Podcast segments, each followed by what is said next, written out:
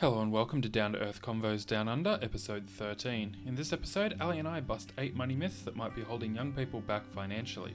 Do you need to go to university? Is the stock market worth investing in? Do you need a credit card? Here are our thoughts on these questions and more. Hey, Brad. Hey there. How are you? Hey, Ali. I'm doing fantastic. How are you? I'm, I'm really good too. Thanks. I'm fantastic too. Awesome. So we've got uh, 10 quick fire questions this week. And so the first one is for you. It's all these questions on the topic of, you know, what are some of the financial myths that might be holding teenagers back and even people well into their adult years. First question, Ali, can I really survive in this day and age without debt? Well, my answer is going to be absolutely yes. Is it, are we talking teenagers just to specify? We're talking teenagers, aren't we? Talking teenagers, yes.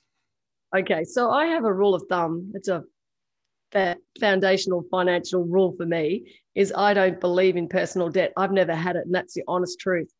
And I a story that downloads for me. I remember when I was at university, so I would have been early twenties, like twenty, yeah, even yeah, about twenty years old. And one of my friends got a credit card to go to Hawaii on a holiday.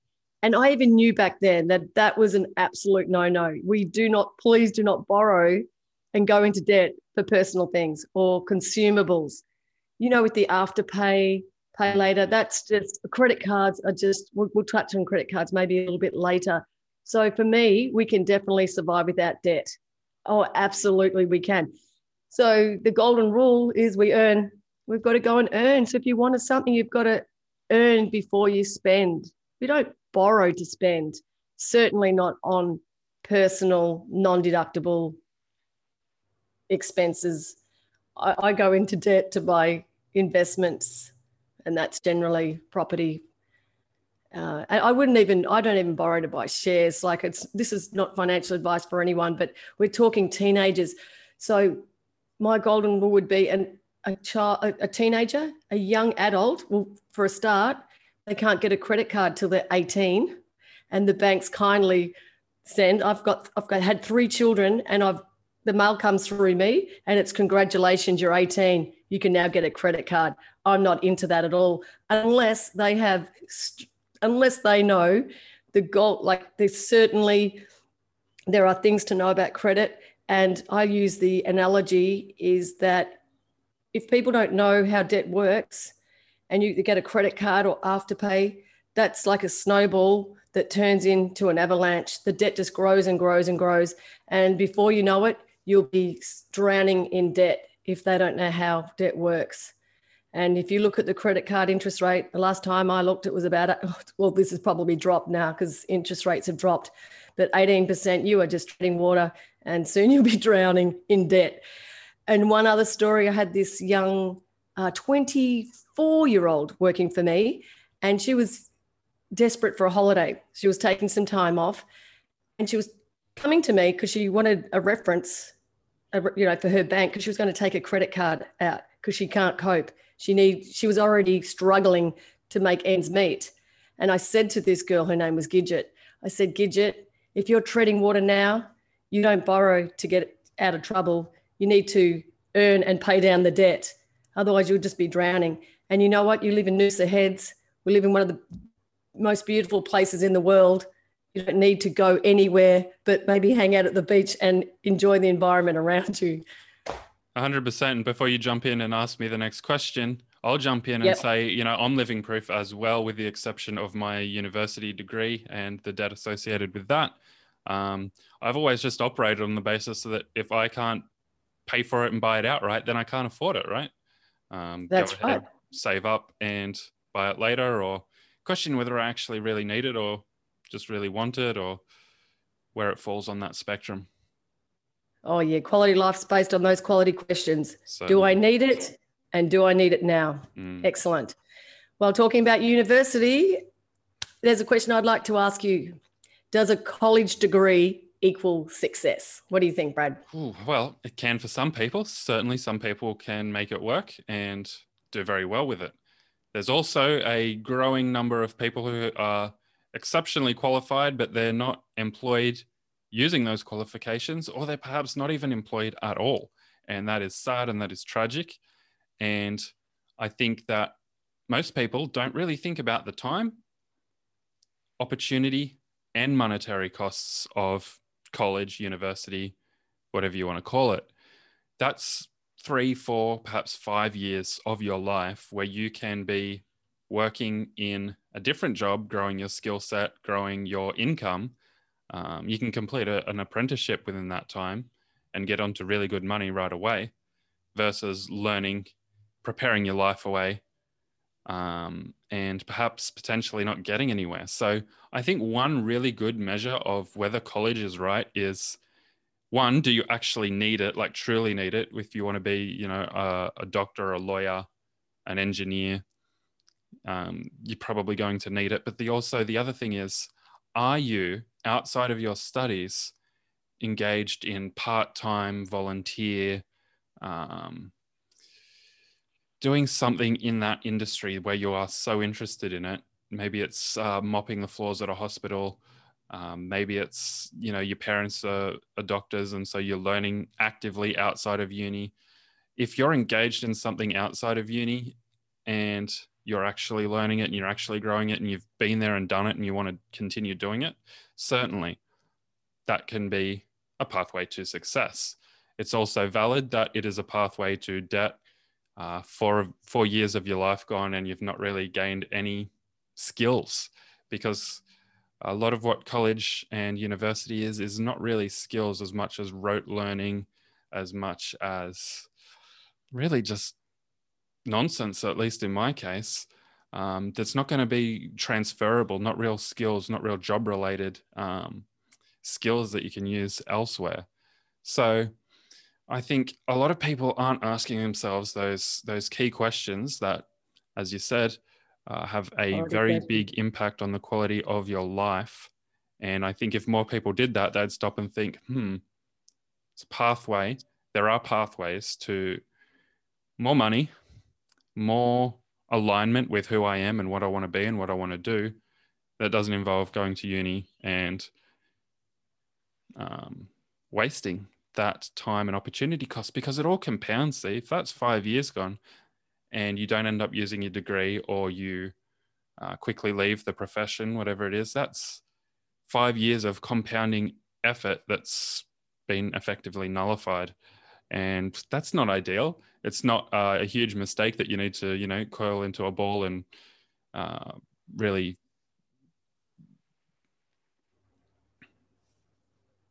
really fret about. But um, yeah, it's it's not ideal. And if you can get it together sooner and you know figure out what your mission passion purpose whatever you want to call it is uh, it can avoid very expensive mistakes both monetarily and time wise next question that's is for you ali that's a great response if and could I just add, just, oh. wait, wait just one sec before you get into that next one. Yep. It's with the university. It's that's where those deferrals gives you that thinking time where you can where mm. a student coming straight out graduating, they can defer, get their thoughts together, and earn money during that break, and really get their their mindset into, hey, is this really for me? Is this really what I want? And I just know from that book that I keep bringing up, The Millionaire Next, Next Door, they talk about how the people, the earlier you start earning, it sounds obvious, doesn't it? But if they, they start earning earlier, they can really fast track their financial success. But success Brilliant. comes in many forms brilliant idea. And I know people who have dropped out with one semester left, one year left, one course left, um, because they realized even that, even just doing that last course to finish their degree, it's going to put them behind because they found a better solution to um, tackling the problems and the work that they want to pursue in their life. And they've made a success of it. Yep, true. Ali, next question for you. If interest rates are so low, what even is the point of saving? Oh, really? Well, I'm going to answer this in saying I have never, I earn and save, and it's not to put my money in the bank anyway. So I've never really focused too much on the interest rate in the last 30 years of, well, it's more than 30 years since, oh, yeah, it's well into, I'm giving my age away here. But we do not want to be perturbed by earning and saving because the saving is not necessarily to sit in the bank anyway to earn bank interest. It's just it's sitting there. What I do is I earn to save to invest in assets that appreciate over time and earn me a return. And the whole idea is to get your money working for you. You don't work for your money. That's what I've instilled in my kids. But initially, we start working for money and we earn, earn the right, earn and save. And then once we've saved, we earn the right to invest. So for sure, the answer is most definitely if the interest rates are low and they could be going to zero, we're not make we're not relying on the banks to you know to get financial success. It's not the interest in the bank that's going to make us wealthy. It's the investments that we make using our savings. And that, you know, we've spoken about that before. Earn, save, earn the right to invest. That's my that's my short answer. And and it's most definitely not to go out and spend frivolously. I like to be frugal and value the money. I value money more than stuff. Of course, I'm guilty of spending needlessly and that sort of thing. But my my mission was from such a young age, and it was from a from Noel Whittaker actually, one of our Australian financial commentators who wrote the book Money, and he wrote a series of books. And I was lucky enough to go to a seminar when I was back as a junior accountant. And I just thank Noel for reading this line invest and spend the rest. So we can't invest until we've earned and saved. So that's what you do. You save, and then you you must financially educate yourself before venturing out to invest. And there's lots of these like young millennials. Wow, they're dabbling in crypto and those sorts of things. And I know that we're going to be leading on to another question shortly about the stock market. And so, yeah, my my answer is most definitely, it is still worth saving because it's the habit of savings. It's not what you it's not what you earn, it's what you do with your money. I'm, I'm, I absolutely believe that. So it's not sitting in the bank waiting for the bank to, the banks aren't going to make us rich unless we're borrowing from them to buy real assets that appreciate over time, that earn real income. That's how I've got rich yeah, through the banks answer. that way. Yeah, thank you.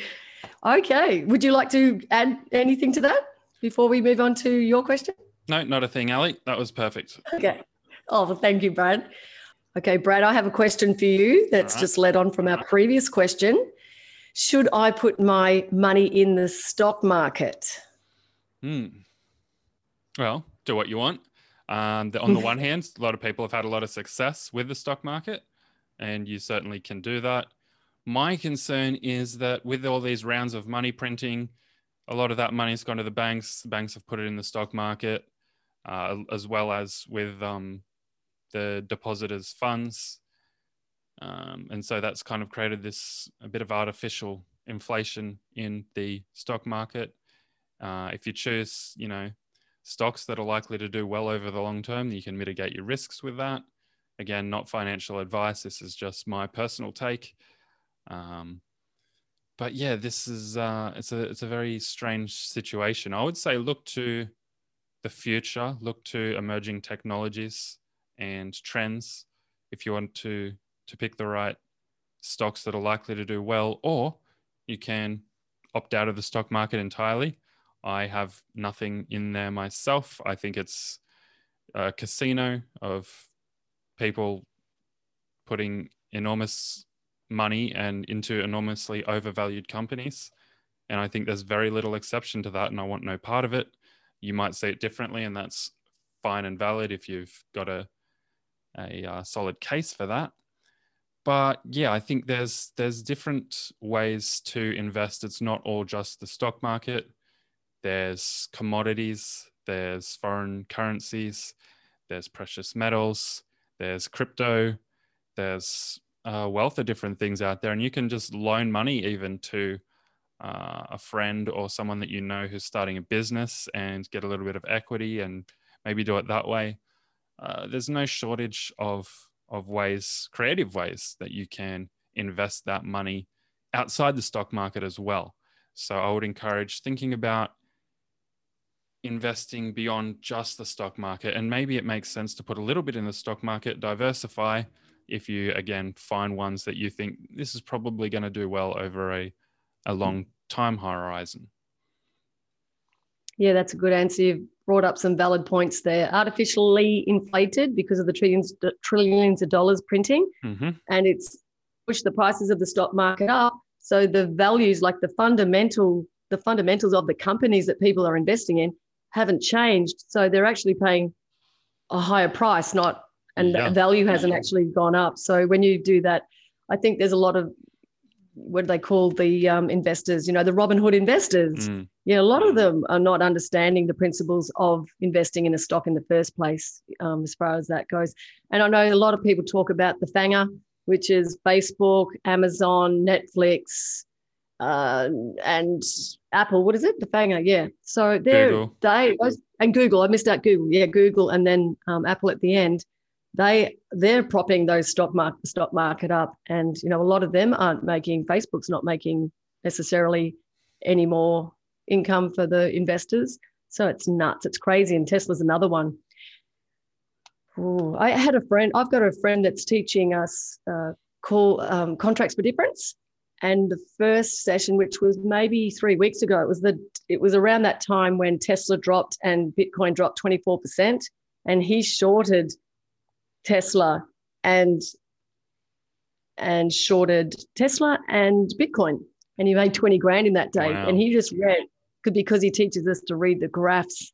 And what I found through this financial analysis training, and I'm not talking myself up because it's it's uh, what I learned was the biggest takeaway for me is I learned that it's about psychology.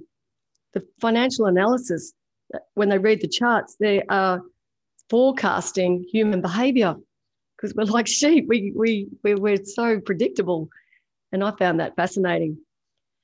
But yeah, I would be saying, like in the times that we're in now, and at the time of this recording, it's March. So we have in Australia JobKeeper, JobSeeker that's getting turned off or turned down. We, we won't know whether they're going to extend it until the time comes. And also the loan deferrals are coming off the boil. I believe that this is going to have an effect on the stock market. And there's a lot of financial experts forecasting a crash. So I don't have I have money in the stock market, but it's basically silver and gold mining shares and gold royalty companies. So and I'm going to write it out. And that principle, that principle that comes from Warren Buffett, you know, it's that have and hold. And when you buy a share in the first place, you're buying because you believe in the company and you've done your financial analysis on the company. So for gold and silver, I mean, it's just artificially keep you know they're artificially manipulating the prices. So you know have and hold right out the lows if you've invested in a company uh, for the right reasons. But this is again not financial advice. And you've got to be going into the stock market you've got to be a little bit gutsy like crypto. It can go up and down mm. like a roller coaster and you've got to ride out the lows or, or cash in and you know cut your losses. And one last thing uh, as i understand it um, if you buy and hold it for over a year your capital gains tax is cut in half. Normally, to be 50%, it goes down to 25% uh, if you hold it for over a year. So, thinking about the things that are good long term is generally a wise move. All right. Yep. Ali, next question is for you. Can I wait till later in life to start saving and uh, live it up in my teens, 20s? for me, the earlier you start earning, the earlier you start earning and saving and investing, you're going to set yourself up for your financial future.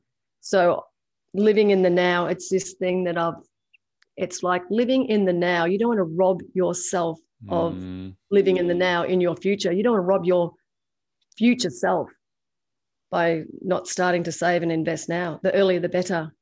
So I, talking about myself, my my boyfriend at the time is now my husband we purchased our first property while I was at university. I don't know whether there was any others there. But oh, and these days you don't have to just have a big chunk of savings to invest either. If you're investing in other things like, you know, crypto, bullion, that sort of thing, or you know, good quality shares. So I think the the answer to that is I would, if I was a young youth, I would enjoy the now and and value self. So it's like paying yourself first. and the great book is The Richest Man in Babylon because it's a it's a it's a storytelling fable, I think they call it, and it's a really short, easy read.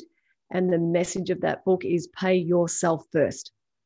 So then you can spend the rest. Or if you want to do what Noel Whittaker says, earn, save, invest, spend the rest.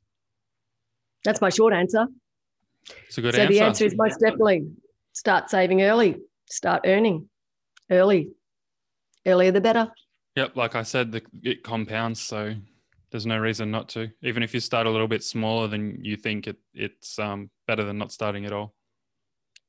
That's right. And if we wait for the, if there's going to be a stock market crash, Mm. that means all the units they go down. These young kids, well, you've got to be 18 to purchase a share in the first place. We'll keep that in mind. But the parents can form a family trust and start, the kids could start investing in shares through there. But I, for me, I would be sitting back waiting until, you know, maybe a big crash.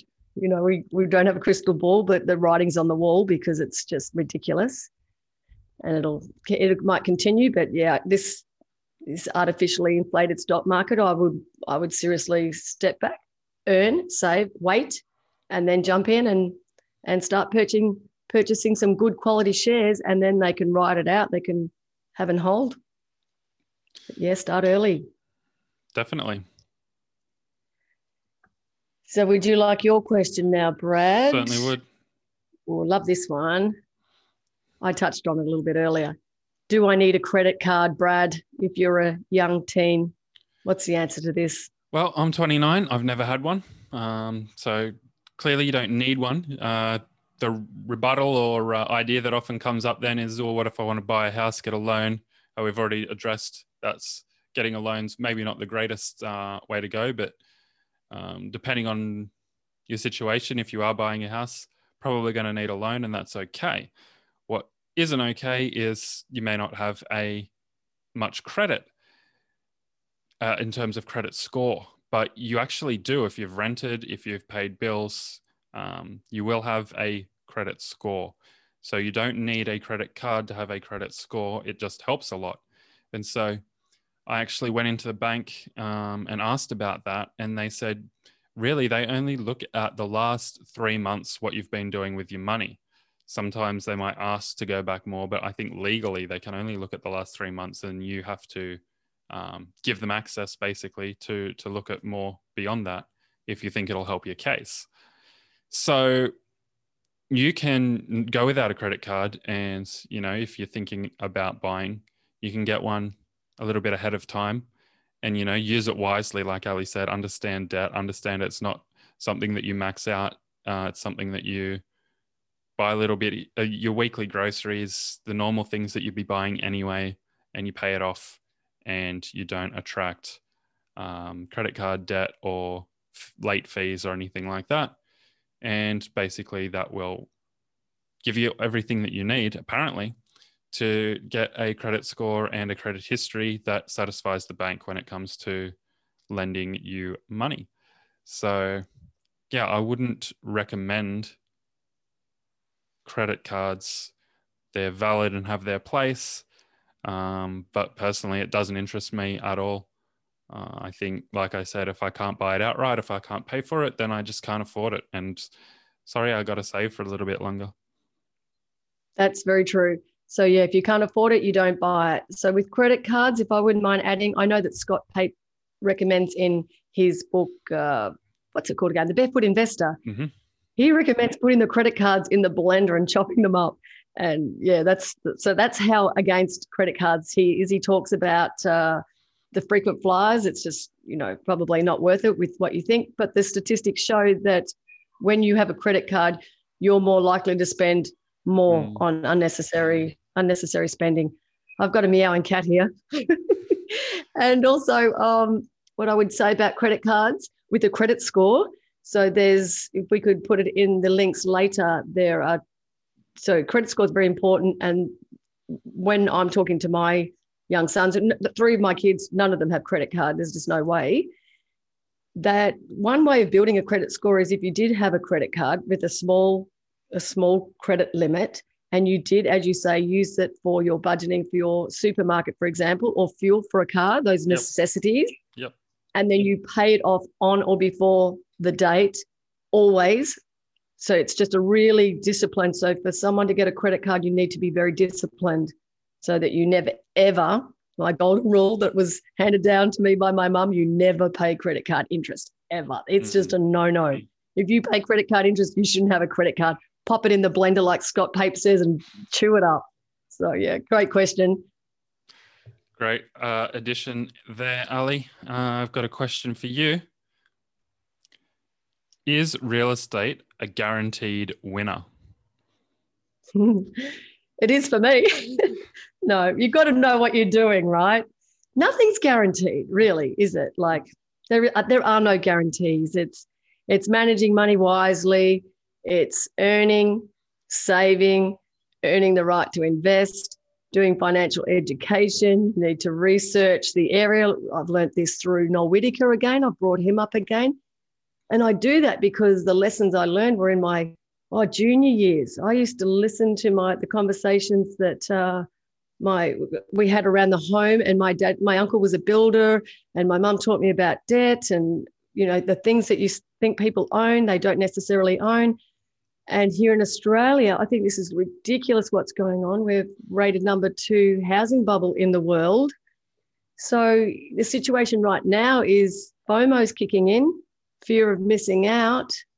You've heard me talk about this before. If we're acting out of fear, we're not acting out of our executive center. So we don't want to be investing in real estate through fear of missing out. As Robert Kiyosaki says, you make your money when you buy in. So it's about financially educating yourself. Again, learning from Noel Whittaker, you need to research where you're investing. And for me, property is an investment. So again, you've heard me say, I haven't paid personal debt. I haven't had personal debt. So I own homes, but my first home that we owned, we didn't live in.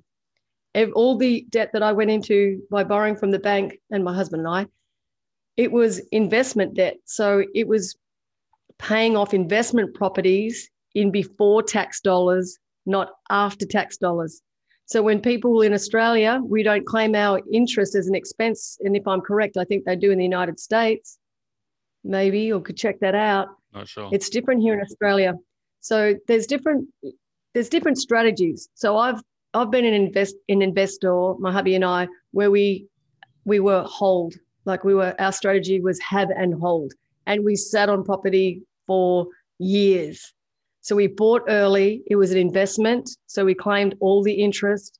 We accumulated properties by buying one and using the equity and borrowing against another one and paying down, driving back down debt on one. And then all the rents would go into the next one.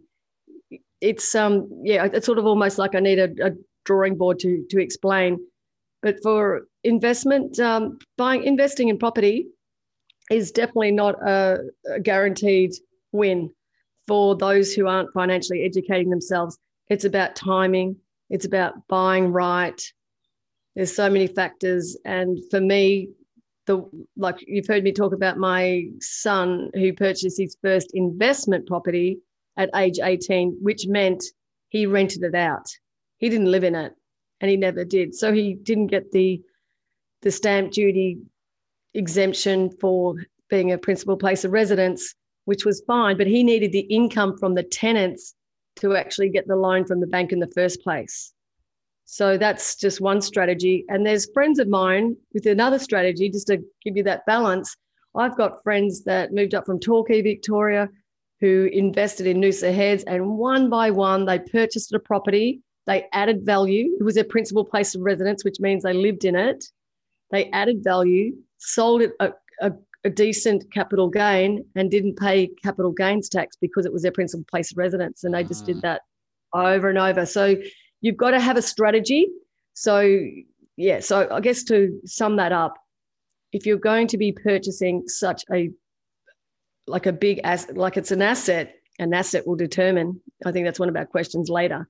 An asset is something that's valuable, that so it has value, and for me, it appreciates over time. It grows, and often the asset will derive a dividend an income. So your family home for me doesn't tick the box of being an investment unless you have a strategy like my friends where you add value and turn it over and that. But the ins and out costs, there's so much involved. It's the costs going in, which is when you purchase a property, you've got agents fees. Oh, that's actually cost of the um, if you're selling. So when you're buying and you've got stamp duty and legals, and when you're selling, you've got agent fees and legals. So it's you've got to factor all this in, and you've got to put it down on paper and do your figures. Financial education in a nutshell. That's and a good answer. My my retort to it not being an investment is always, well, people need a place to live. Um, you know, not everything has to be viewed as investment because uh, you know some people just have a, a, dream and a goal of owning property, whether that's a big place, a small place. Um, what's your what's your response or thinking around that? Is that a valid way to look at it, or does everything have to be seen as purely from a black and white accounting uh, investment lens? Well, I think I've got a financial brain. My I, I just think figures all the time. You know, for me, yeah, I've got a dream of owning a beautiful home, and financial patience is a trait of the mm. financially successful. And I can tell you now, I certainly have financial patience, and I think that is lacking in Australia. It's this immediate gratification. So, sure, live in a home, rent it. They say, like, I've, I've Giulio is a finance mentor of mine, and he, I'll give you this scenario to see if I can send the message out. He says, You rent your show pony and you buy your workhorses, hmm. which are your investment properties.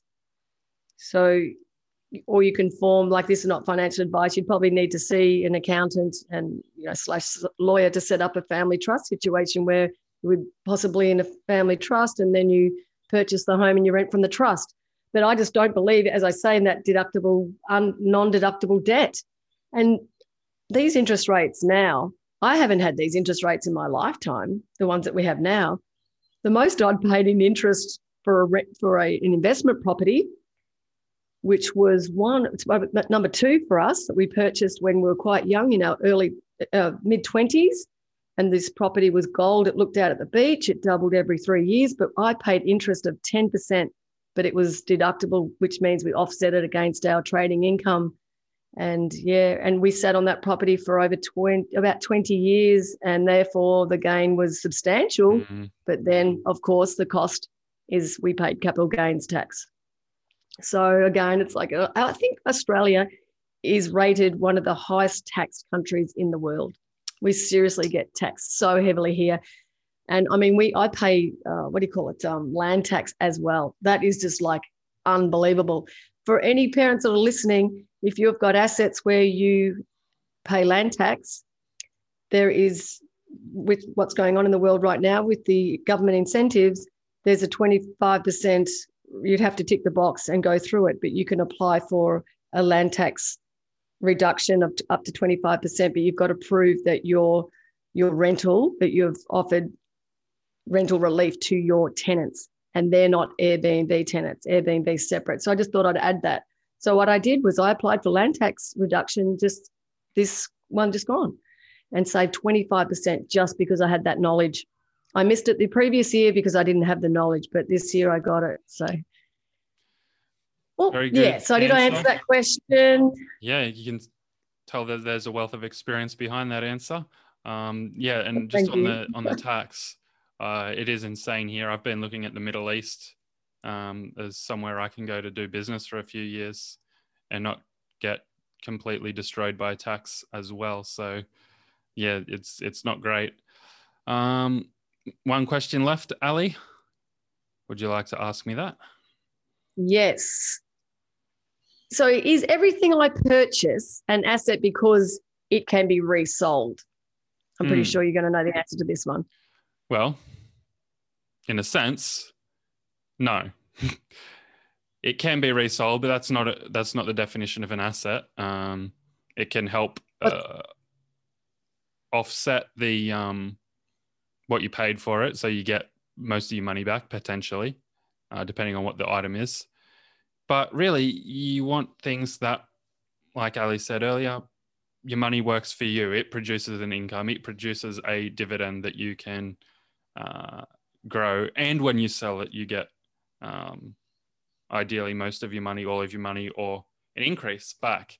So, yeah, not everything that you buy is an asset. If you go and uh, spend all your money, you're not going to be able to reclaim all that money if you sit on it and hold it necessarily. I mean, you might be ex- incredibly lucky, but yeah, I think you need to be thinking about everything that you purchase. Do I need this? Do I really, really want this? If I do really, really want this, is it serving me and my life positively, contributing? Is it going to be something that sits in the closet or something I actually use? Um, yeah, there's no there's no guarantees, and there's no guarantees that the clothes you buy, the gadgets that you buy, are going to go up, and in almost all cases, they, you're not going to be able to resell them for the same or more the, as what you paid for them. So definitely not uh, remotely uh, assets. So doesn't mean okay, if it's I'll... not an asset you can't buy it or shouldn't buy it. It just means that you need to look at things as they are. Um, because no, everything that you buy is not an asset and you're not going to be able to sell it for what you purchased it for. Well, for those who haven't done a university degree in accounting, they defining that asset as as an asset which is valuable, it has value, grows in grows in value over time or derives an income. If we lock that as in a definition, mm-hmm. a lot of people have a misconception of what an asset is, which is what you've touched on. They think just because it's a physical thing, whether it's a bike or a car or what have you, or your own home, because I'm pretty sure in I haven't read the book for a while, um, Rich Dad Poor Dad, yeah, Robert Kiyosaki says, you know, your own home isn't an asset. A lot of I I I back that up for Australians because of what we spoke about. My answer to the previous question. But let's just talk about what's going on in the world right now. If we're purchasing cars like Land Cruisers, it's nuts what's going on. I've never known the second-hand market to be so buoyant than right mm-hmm. now. It is crazy nuts. I believe that's because um, people are at home. Australians are not traveling.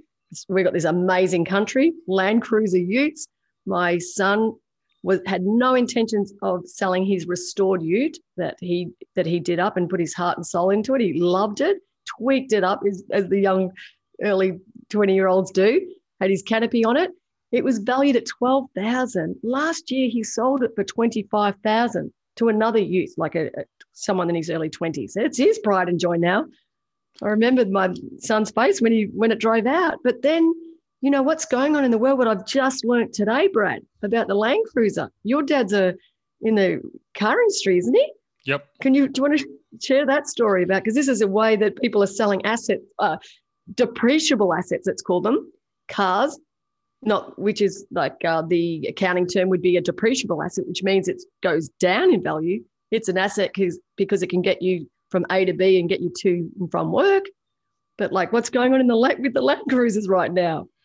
Yeah, it's crazy. There's uh, an extreme shortage. Cars are coming in, like new cars are coming in, you know, on the shipping containers, uh, in dribs and drabs. There's just there's so few of them around, and there's going to be an even bigger shortage coming up because there's a particular um, component, I'm not entirely sure what it is, that all cars need. It's part of the sensors, I think. And there's a worldwide shortage of it. So there's going to be an extreme squeeze on cars for the next foreseeable future, year, couple of years potentially. Um, my understanding is Mitsubishi will be less affected because they've just purchased a bulk order of these devices or metals or whatever it is. Um, but this is going to affect the entire car market in the coming months and most likely years. There's an extreme shortage so that's also going to play into it. But right now yeah there's a there's a shortage as there is.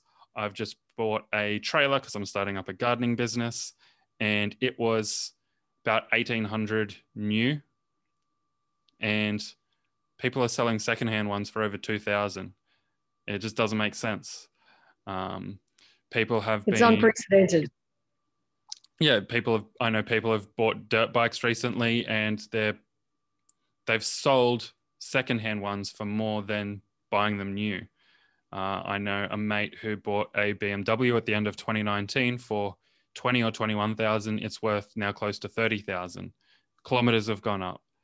Uh, its age has gone up by a year and a half now, and yet it's worth more. It's a very, very strange time. It is. It's very strange. It's unprecedented. So, because that was such a great question that you asked, is everything I purchase an asset because it can be resold? Is it this interesting? Because mm.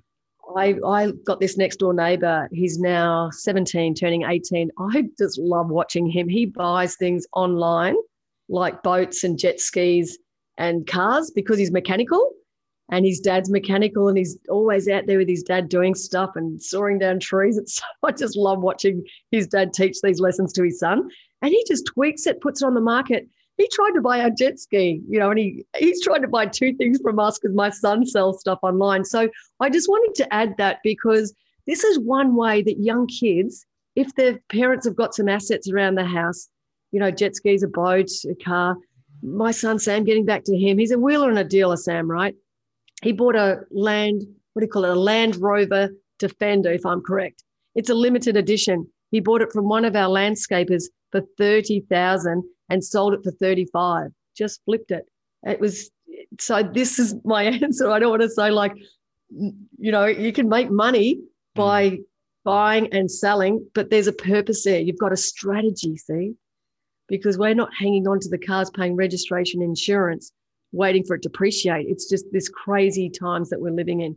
And I've the, the what I read this morning, my husband read it out that Australians, because they are traveling around this beautiful country, getting back to the land cruisers, they are paying well over the value of the cars. We're talking a like seriously tens of thousands. I don't want to misquote. So this is a, like an artificial inflation this is the result of the global world printing trillions of digital currency. It's causing hyperinflation, and we're paying more for everything, including food. Please let's our listeners do your own research, pardon me, in the supermarket. Things are going up. So it's really time that need to value value what you're doing. Really have a conscious conscious decision. Ask those questions. Do I need it? Do I need it now? I think oh, that cool. makes can I buy it and make money? A brilliant key takeaway. Okay. And I guess mine would be, yeah, I think think about whether you want or need something before you purchase it. Uh, it seems obvious, like who doesn't do that? But uh, I think asking yourself a few more critical questions about, you know, upgrading your phone. Do you really need? Can you can you get by with a, a phone that's you know perhaps a little bit slow and a, a little bit annoying? uh, for an extra three three months, six months, and then get a new one later on because that phone's going to slow down eventually, and uh, that can save you money over the long term if you tough it out with things that are, you know, a little bit irritating, but maybe you don't need to replace them right away. Exactly. You don't fix it if it's not broken. Don't fix it. Don't replace it. And that's true with the iPhone. That's a prime example I admit I, I, haven't got my phone here, but it's got a broken screen and it's been broken for months. It's a little bit embarrassing when I show people, but like, oh, I don't care about that. It's just that I'm, I'll update my phone when I'm good and ready. Yeah, they just, it's crazy. Uh, yeah, so you can save thousands by asking those valuable questions. Yeah, and the other valuable question on that same front is do you need the latest iPhone, $2,000, or can you get a OnePlus for $300? Um, you know, that's going to be my next phone, I think.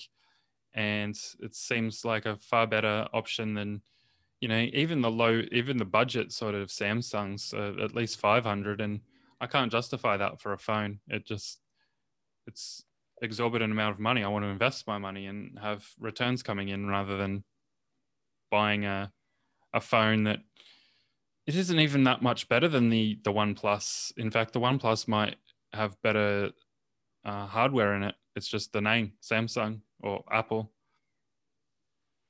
Yeah, absolutely. Brands. People are if people are influenced by brands, that can cost that can be costly. Very yeah, much great so. takeaway. All right. Thanks for listening. Be sure to like, share, subscribe, and leave a comment if you've got a topic idea for us or you know disagree with us about something. We're happy to uh, respond and have a think, and maybe it turns into a future podcast episode. Have yeah. a good one. Bye for now. Thanks. Thanks, Brad. Enjoyed that. It was terrific.